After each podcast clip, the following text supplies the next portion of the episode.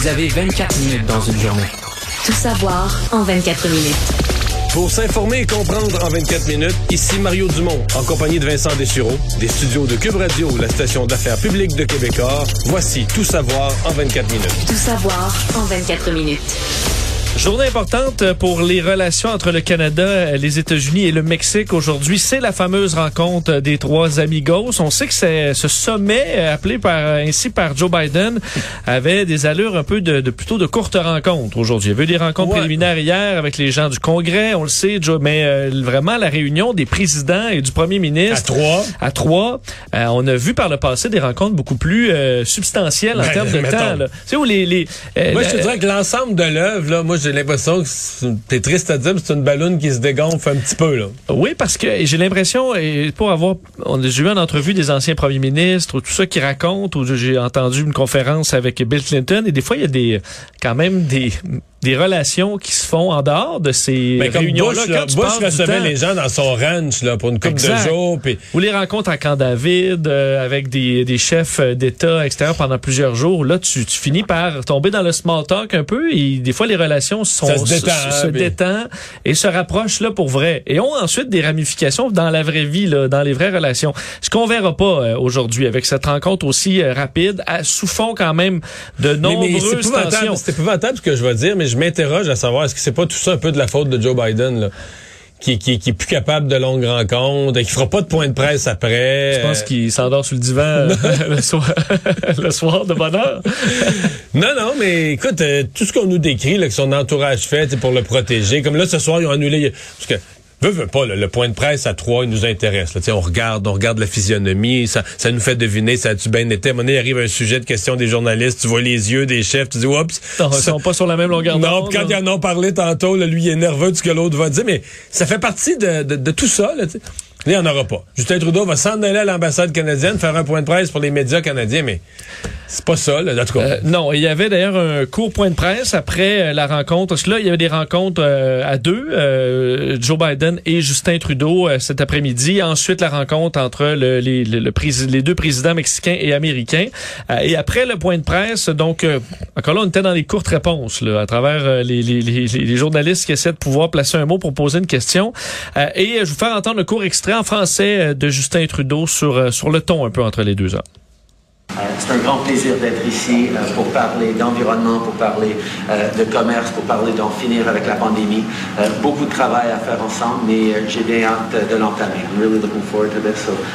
On sent, bon, il met le- l'environnement en premier. J'ai l'impression Oui. que c'est aussi c'est le dossier qui, euh, où on, bon, on- ra- rapidement, on peut s'entendre entre les deux chefs parce que le problème, c'est vraiment au niveau euh, économique, particulièrement ce dossier des véhicules électriques, la subvention pour des véhicules électriques Ben, moi, euh, construits moi, aux je- États-Unis. Je, je t'avoue, Vincent, tu sais, des fois, les affaires arrivent, puis sur le coup, tu dis ouais, puis après ça, tu y repenses. puis là, tu- et, et- et je regarde ce qu'a fait Joe Biden, je regarde les mots qu'il a employés, ce qu'il a dit, puis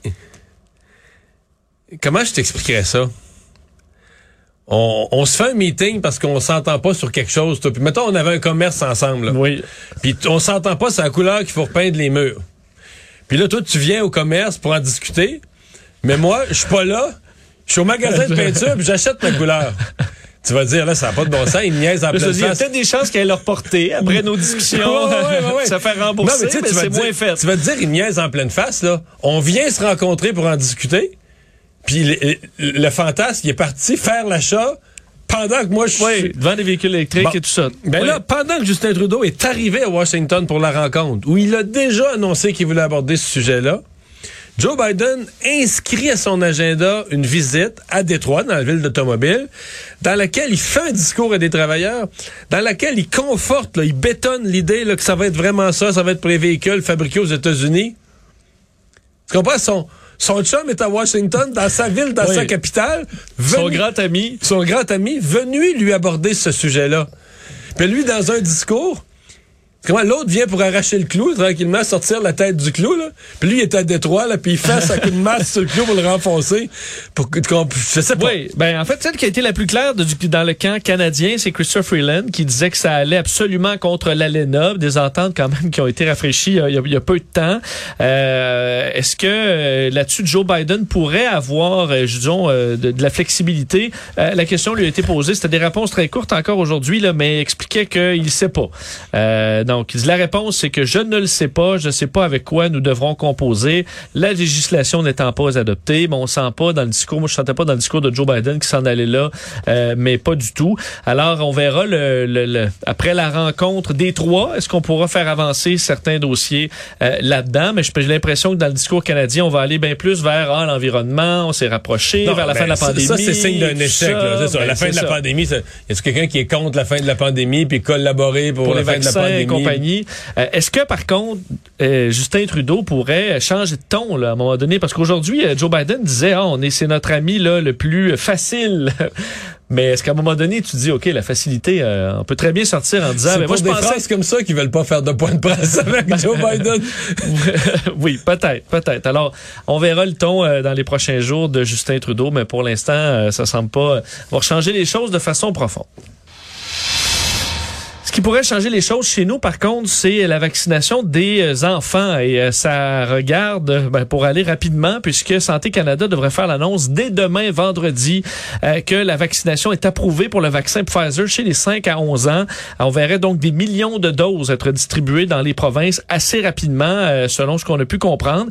D'ailleurs, aujourd'hui, Christian Dubé, il va réagir officiellement lorsque ce sera vraiment annoncé. Mais dit, la machine est prête. Euh, si on nous donne le go là, demain, vendredi, la semaine prochaine, vers la fin de la semaine, on devrait être capable de vacciner euh, des premiers enfants.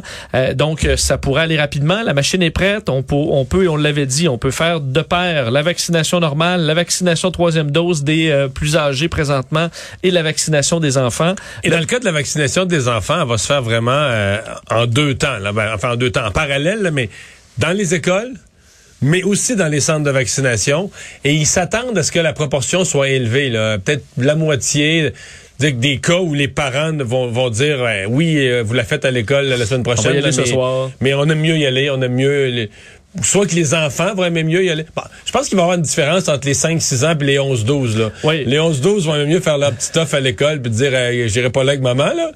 Euh, mais... Mais pour les parents qui sont déjà allés, donc qui ont passé le processus, savent c'est où maintenant, Ah, ouais, euh, ouais. ça s'est bien Mais passé, je pense ça que peut pour leur les donner petits, confiance. les petits 5, 6, 7 ans, euh, ben des enfants qui vont aimer mieux euh, avoir maman, euh, faire le vaccin Oui. pas loin de maman. Là. Ça, c'est papa, possible. Euh, donc, on verra. La machine risque de commencer euh, dans les prochains jours. Et euh, ce que l'objectif étant de donner une première dose à tous les enfants d'ici Noël. Et on s'entend que le, le temps file. Il, reste, ça peut, il va rester ça un, moins devrait, d'un mois. euh, ça devrait aider euh, la, la, la, la, situation. Si on compare les écoles secondaires où les jeunes sont vaccinés et les écoles primaires, dire, les éclosions, c'est- c'est plus que du 10 pour 1. Là. Fait que si on ramenait les écoles primaires au niveau des écoles secondaires en termes de peu d'éclosions, d'abord, le, le nombre de cas quotidiens au Québec serait plus tranquille. Euh, et euh, à moins qu'on ait une vague comme l'Europe, mais euh, le nombre de cas quotidiens serait plus tranquille et surtout la vie dans les écoles serait plus tranquille. Oui, et euh, pour ce qui est de la vaccination, troisième dose euh, des, euh, ben, des plus âgés, ça se poursuit puisqu'aujourd'hui, les 75 ans et plus peuvent donc prendre un rendez-vous pour la troisième dose sur Clic Santé. Et les 70-74 ans, vous avez à attendre encore un peu. 20 mardi 23 novembre, vous pourrez aller de l'avant avec cette troisième dose qui n'est pas obligatoire, mais qui est Donc, euh, bon, dès le 23 novembre, les 70 ans et plus au complet pourront prendre le rendez-vous. Et semble que ce, ce soit quand même assez populaire que la réponse euh, des, euh, des, des, des Québécois est là. Et un mot sur les jeunes, euh, pour revenir sur les ados, Oui. là, des chiffres de l'Université McGill aujourd'hui euh, sur euh, près de 1200 enfants. Là, on est allé voir est-ce qu'il y a euh, des anticorps de la COVID, ce qui donne à savoir est-ce qu'ils ont eu la COVID? Euh, et on comprend qu'il y a de plus en plus de jeunes qui l'ont eu au, euh, à Montréal. Presque 10 euh, des 2 à 17 ans ont eu la COVID. Donc 9,7% c'était à 5,8% entre le mois d'octobre et mars 2021. Donc ça a quand même fait un bond. Et on voit surtout la différence entre les euh, bon la différence populationnelle dans, les différents coins de la ville. Euh, si on prend les coins les plus riches, le ouest de l'île, c'est 6,1 qui ont eu la COVID et Montréal-Nord 15,1, c'est presque trois fois plus. Alors on voit vraiment une différence dépendamment d'où on se trouve dans la ville. Tout savoir en 24 minutes.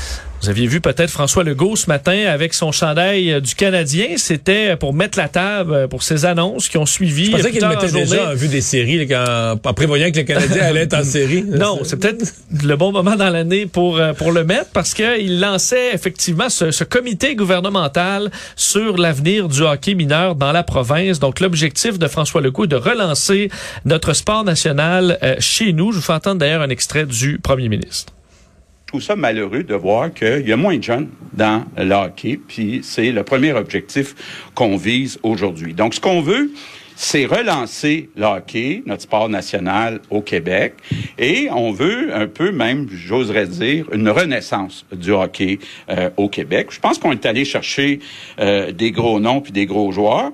Bon, c'est gros noms et c'est gros joueurs. On en avait quand même toute entendu quelques-uns. mais l'univers du hockey, là. Ouais, il va vraiment un peu partout, le premier ministre, parce qu'on est allé, on avait beaucoup parlé de Marc Denis, ancien, euh, ancien gardien, euh, qui sera en compagnie du nouveau président de Hockey Québec, Jocelyn Thibault, ancien gardien aussi. Kim Saint-Pierre, qui vient d'être intronisé au Temple de la renommée euh, du hockey, plusieurs médailles d'or également. Caroline Ouellet, Daniel Sauvageau, Geneviève Paquette, Guillaume Latendresse. Donc là, on revient dans ben, des anciens joueurs, mais qui sont dans les médias. Il y en a plusieurs aussi. Danny Dubé, par exemple. Stéphane Quintal, Stéphane Auger, plusieurs experts.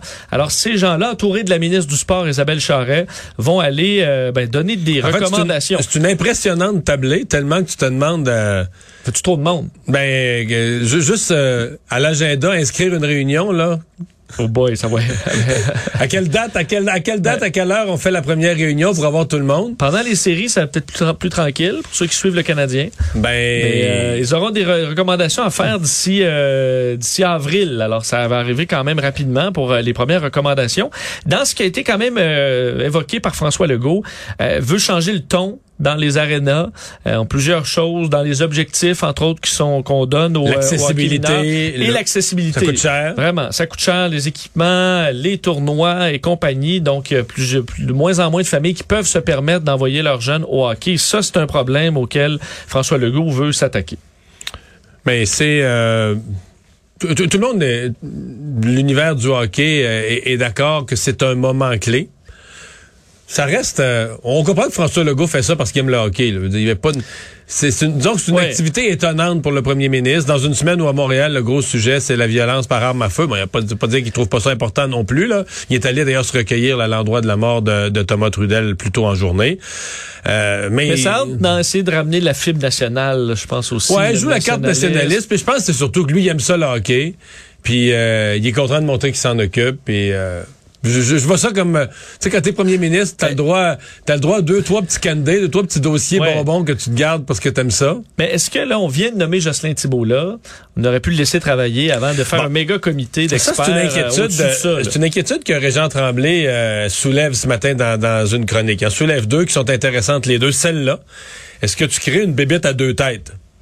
Jocelyn Thibault, dans le fond, lui avait déjà l'autorité comme directeur d'Hockey Québec partir son affaire. Mais là, oups, il y a un comité avec Marc Denis, donc peut-être changer des trucs. Puis au mois d'avril, il va y avoir plein d'autres recommandations. Mais peut-être que les deux vont s'entendre comme larron à foire sur les objectifs, ce qu'il faut faire. Peut-être que les deux vont très bien s'entendre, puis la question se posera jamais. Mais il reste qu'une bébête à deux têtes, des fois, ça, ça marche moyen. L'autre question, c'est est-ce qu'on devait faire ça au Centre Bell? Est-ce qu'on aurait dû faire ça dans un, aréna de hockey mineur? est-ce que le Centre Bell est le temple du hockey au sens québécois du terme, euh, compte tenu d'une équipe, le Canadien, qui a un très piètre bilan de recrutement de joueurs de la Ligue nationale, de la Ligue euh, junior majeure du Québec? Ça, euh, ça c'est un vrai point d'interrogation. Est-ce que ça fait rouler encore? Parce qu'on veut aussi euh, couper la, ligne nationale de la tête de ces jeunes-là et des parents là, ou hockey mineur. Ça aurait peut-être été mieux d'aller dans un petit aréna de quartier. Là, ouais. Pour dire, euh, non, l'objectif, c'est pas, c'est pas le centre belle. L'objectif, c'est d'avoir du plaisir. Parce que c'est justement le message qu'on veut passer aux jeunes. exactement, ouais. Bon, parlant de témoignages, là, on parle de témoignages euh, le, bon, euh, lourds de sens aujourd'hui sur euh, dans cette enquête publique sur la vague de décès en CHSLD durant la première vague. Aujourd'hui, c'était la ministre, ancienne ministre de la Santé, euh, Danielle McCann, qui était là, évidemment, à la première vague, d'aller raconter comment elle a vécu tout ça. et elle a répondu aux questions de la coroner Kamel sur, entre autres, les bon certains documents, là, des rapports. Est-ce qu'elle était au courant de rapports qui parlaient de manque de personnel, qui parlaient de patients qui n'avaient pas de soins de base.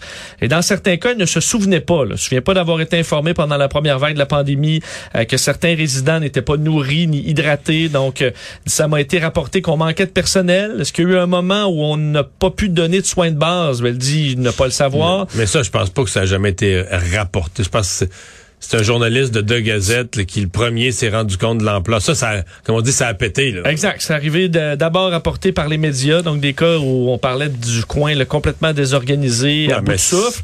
Euh, et... La question, c'est est-ce que tout ce qu'on voit qui a été dit par la ministre, les sous-ministres, le docteur Arruda, sur les huit semaines précédentes ou les douze semaines précédentes, est-ce que ça, c'est un ensemble de mauvaise planification, d'un système désorganisé, euh, pas de ligne hiérarchique, personne ne sait ce que l'autre fait, qui a conduit en avril à l'horreur des gens qui avaient pu à manger, là, parce que parce que le fait qu'on l'apprenne dans les médias, c'est pas normal. Ça montre qu'il y a eu plein de problèmes ah, aussi. Là. Tout à fait. Euh, et euh, bon, on est justement là, là-dessus sur ce qui s'est passé au début. Dès janvier, on dit qu'on était, on avait informé euh, bon le, la, la, vulnérabilité des CHSLD. On avait demandé au PDG des CIS et des CIUS de se préparer. Et c'est là que Daniel McCann pointe du doigt les, les PDG des CIUS parce qu'on leur demande, et c'est la coroner Kamel qui a bien bon posé la question. Elle dit alors qu'à l'hôpital Notre-Dame, les gens attendaient, se tournaient les pouces, tu sais, en attente de la vague, en attente de la oui, parce qu'on avait libéré des lits. on avait libéré les hôpitaux pour la vague. Avant que ça, que ça vire mal, euh, dans les hôpitaux, c'était tranquille, le calme avant la tempête. Mais les CHSLD étaient déjà frappés de plein fouet. Donc, à ce moment-là, il y avait un problème. Cette préparation-là, elle appartenait à qui? Et Daniel McCann de répondre, c'est au PDG des CIS et des CIUS euh, qui devaient s'assurer des équipements euh, et d'avoir du personnel. donc, dit que l'absence, entre autres, de nombreux gestionnaires aussi, dû aux coupes de la réforme Barrette, sont venus nuire à la situation. On parle de 1500 postes de gestionnaires qui ont été abolis. C'est pas, pas le nombre de postes comme le fait que dans les CHSLD, il n'y en avait plus. Parce que quand elle dit, on a demandé au PDG des CIS et des CIUS de se préparer à la pandémie. Mais ces gens-là sont gestionnaires de tout. De l'hôpital, dans leur secteur, ou des hôpitaux. À Montréal, il y en a qui ont plusieurs hôpitaux, et des CHSLD. Qu'est-ce que tu penses qu'ils ont mis en priorité? L'hôpital, c'est sûr mettons, dans, mettons le, la PDG du SUS anglophone, du SUS euh, l'ouest de Montréal. Mais elle, là, elle s'est dit, moi, il faut que le CUSUM soit prêt à accueillir des malades. En premier. Puis les CHSLD, ben, c'est arrivé. C'est arrivé après ou c'est arrivé pas du tout. Arrivé, ça n'a jamais été vraiment préparé parce que euh, s'il y avait eu un DG, à mon avis, dans chaque établissement, lui, il aurait dit, ben là, moi, moi, il faut que mon établissement soit prêt. Mais le fait de plus avoir de direction, c'est probablement là que ça a fait le, à ce moment-là que ça a fait le plus mal. Autant pour l'absence de préparation, qu'ensuite, quand tout a viré à l'envers, l'absence de constat, une incapacité de constater que là, question un DG, là, il se dit là, dans mon établissement, il est plus capable de nourrir le monde, il est plus capable de leur donner à boire, il aurait appelé à l'aide, là. Comment il aurait appelé le ministère des bénévoles, il aurait appelé le go personne. Tu le DG aurait, il aurait pris le mort aux dents, il aurait dit, mais je peux pas, ça peut pas être ça dans mon établissement. Mais là, il n'y a, personne qui gère l'établissement. C'est géré à partir du central par un CIS et un CIUS, par des gens qui sont pas présents dans le building jamais. Hmm. C'est comme ça, à mon euh, avis, que ça a glissé. Sur une période de. C'est quand même, ça s'est fait vite. Sur une période de quelques semaines, on est entré dans une, crise là, épouvantable de, de, de, soins détériorés. D'ailleurs, ce qui chicote aussi la coroner Kamel, c'est cette histoire de, de, de rapports, de visites d'enquêteurs qui ont été détruites, qui ont fait qui n'ont pas été conservées. Toi et moi, euh, c'est curieux, là. Oui, tout à fait. Et ça amène euh, la coroner à envisager d'entendre les inspecteurs euh, carrément dans l'enquête. Alors, elle a adressé une nouvelle demande au ministère pour euh, qu'on fournisse tous les courriels, les notes transmises aux sous-ministres adjoints pendant cette période-là. Mais on pourrait bien recevoir les inspecteurs pour avoir la version, leur souvenir de, ce moment-là, parce que leur rapport d'inspection, ben, il n'existe plus. Mais tu parles d'une affaire, toi. Tu sais, des rapports au gouvernement, on garde ça. C'est surtout aujourd'hui, là, on archive les affaires en version électronique. euh, tu crées, euh, tu crées une petite filière, des fichiers, des fichiers, des fichiers. Puis euh, on s'entend qu'en en début de pandémie, on, on comprenait tous que c'était historique ce qu'on vivait là, et que probablement ces documents-là allaient servir plus tard. Euh, parlons de Paul Saint-Pierre Plamondon euh, maintenant, qui, euh, on se souvient là, depuis plusieurs jours maintenant, on se demandait est-ce que le chef du Parti québécois allait se présenter ou non dans Marie-Victorin, où on, on aura une élection partielle dans les prochains mois. Mais finalement, non, il n'ira pas. Il en a fait l'annonce dans une lettre transmise à l'exécutif péquiste euh, ce matin. Euh, a parlé également aux médias pour expliquer qu'il avait euh, une candidature, une candidature à dimension locale, ce qu'il n'est pas, parce qu'il Ouais. n'est pas de ce coin-là, et euh, qui est même présente sur la scène nationale. Je vais vous faire entendre un extrait de Paul Saint-Pierre Plamondon là-dessus. Le résultat qui va compter, c'est celui aux élections générales. Ça va être une lutte intéressante. Nos chances sont bonnes et c'est un comté où est-ce qu'on retrouve beaucoup d'indépendantistes. Et on va en parler avec authenticité et vigueur. Un appel à une véritable protection de la langue française, à une véritable promotion de l'indépendance du Québec et à un véritable virage vers une économie verte et juste. Étant donné qu'on a aussi une candidature qui a un ancrage réellement local et qui participe au débat national, euh, ben, c'est une excellente nouvelle qu'on a hâte de mettre de l'avant. On a hâte également de dévoiler le comté dans lequel je vais me présenter. Donc ça aussi, c'est une décision qui est prise et qui sera divulguée ultérieurement. Il a d'ailleurs dit sur euh, les réseaux sociaux aujourd'hui qu'il allait avoir l'occasion de nous annoncer ça prochainement. Donc, Son euh, a à lui, mais prochainement son comté à lui. Euh, alors, est-ce que c'est une bonne décision ouais. pour lui de pas se présenter? Moi, je pense que Et ben, surtout s'il y a une candidature locale. Il y a un nom qui circule. là. Quelqu'un qui a connu la politique fédérale dans le monde des médias, qui pour l'instant euh, confirme pas, mais ne nie pas non plus, reste prudent, c'est Pierre Nantel. OK. Qui- temps de Nantel, je, je pensais à Guy. Là. C'est pas Guy Nantel, Pierre Nantel. Nantel. Pierre Nantel, là, qui était à la Joute, euh, qui, été député fédéral, euh, d'abord pour le NPD, ensuite pour les Verts, qui est de Longueuil, là, qui est un qui est local, connu nationalement. Donc, ça correspond à la définition qu'a donnée euh, Paul Saint-Pierre Plamondon. Donc, euh, à suivre. Mais lui, moi, je comprends euh, très bien son calcul. là. D'abord, présentement, le Parti québécois n'a pas suffisamment, à mon avis, de vent dans ses voiles pour gagner Marie-Victorin avec... le- Il faudrait qu'une candidature locale qui connaît des gens, qui a des réseaux dans le comté. Si Paul Saint-Pierre Plamondon venait de Longueuil, je dirais go. C'est chez vous, là. Euh, mais là, lui, il n'y a pas d'enracinement. Il y a Longueuil, il n'y a rien de particulier. Donc, pour les gens, il devient forcément un parachuté. Le chef d'un parti peut être parachuté, on a vu ça bien des fois, mais il faut que le parti ait un peu de... Il faut que le parti ait un peu d'allant. là. Donc, euh, le calcul que fait Paul Saint-Pierre Plamondon, c'est que ses chances à lui sont meilleures dans le cadre d'une élection générale où là, euh, son programme, les débats des chefs, évidemment, si tout va mal, son programme est mal accueilli pour le débat des chefs, euh, Ouais, ça ira il, se plante, ça ira pas mieux.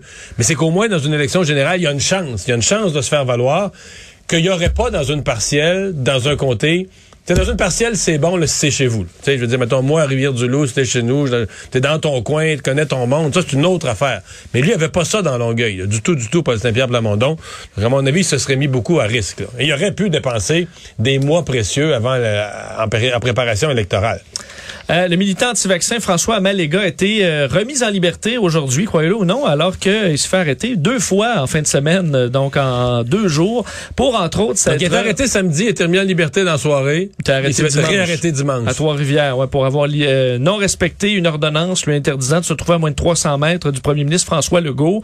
Euh, donc, il était en marge du congrès de la CAQ. Alors, s'est fait arrêter. euh, et, euh, bon, lui s'était fait arrêter. C'est vendredi qu'il s'était fait arrêter à Shawinigan, alors qu'il tentait d'interpeller le premier ministre. Donc, vendredi soir, puis euh, dimanche. Euh, on le remet en liberté parce que le juge juge qu'il n'est pas un danger pour la Mais société. il est pas violent, hein, c'est pas faux. Mais, tu sais, C'est sur- qu'il rit du système. sur- Il rit de tout le monde. Ouais, mais souvent tu dis quand même le, le- c'est le danger de récidive aussi. Puis là, tu dis le danger de récidive, là, il est 99%. il est dans- C'est ça, les dents. Il y a presque aucune chance qu'il récidive pas. Euh, donc le juge dit que dans, il n'avait jamais été violent. Alors et là on lui dit qu'il aura à respecter Mario cette euh, ordonnance de ne pas s'approcher de tout ça François tourne Legault. au loufoque parce qu'on on se comprend, c'est qu'une fois, quand t'as pas, je sais pas, je connais pas sa situation financière, mais je trouve qu'il y a beaucoup de temps libre, donc ça me dit qu'il travaille pas fort fort. Euh, tout en, des fois, t'envisages l'hypothèse qu'il travaille de nuit, là. Il est libre Et le le- jour. oui, peu de sommeil. Oui. Pour M. Libre le jour. Mais enfin, c'est que tu dis une fois que t'as- une fois que tu as plus d'amendes que ce qu'il y a dans ton compte de banque ou que tes revenus, Ben là, t'as 40 000 piastres d'amende, 45 000, 48 000, 52 000, 60 000. C'est une joke, là, tu comprends? C'est des amendes que tu payeras jamais de toute façon. Donc, tu euh, tu respectes pas tes conditions de remise en liberté, tu respectes pas la justice, tu respectes rien. C'est là que ça tourne au, au loufoque. Et euh, je termine avec l'Allemagne, la situation en Europe. Euh, les euh, bon, le Angela Merkel aujourd'hui qui a annoncé de nouvelles restrictions face à la flambée de cas. Hier, on a plus de 60 000 cas. Aujourd'hui, plus de 50 000. donc la situation qui est encore très difficile. Alors on va faire un peu comme chez nous, c'est-à-dire limiter l'accès à certains endroits aux non vaccinés, seulement dans des régions. Ça va vraiment dépendre du taux de vaccination des régions, du taux de cas également par région. Alors qu'on envisage également la vaccination obligatoire du personnel de la santé. Euh, on a été flou un peu sur le calendrier. On sait à quel point c'est une situation qui peut être complexe comme on l'a vécu chez nous, mais c'est ce qu'on envisage en Allemagne. Alors... Moi, ce qui m'a frappé surtout, c'est la France, là, parce que au début de la semaine, euh, j'ai fait des présentations à LCN sur ce qui se passe en Europe. Puis je disais, la France, c'est pas si pire. Là. Puis c'est plus vrai aujourd'hui. Rendu au jeudi, dans, comment, entre lundi jeudi, lundi, En France, euh, les, les, chiffres là, des dernières heures, c'est 20 000 cas, c'était 7-8 000, 600, donc ça a plus que doublé en, en moins d'une semaine. Là. Euh, donc, on espère que cette vague-là, on n'est plus vacciné, mais on espère que cette vague-là s'en vient pas chez nous. On espère vraiment. Merci Vincent.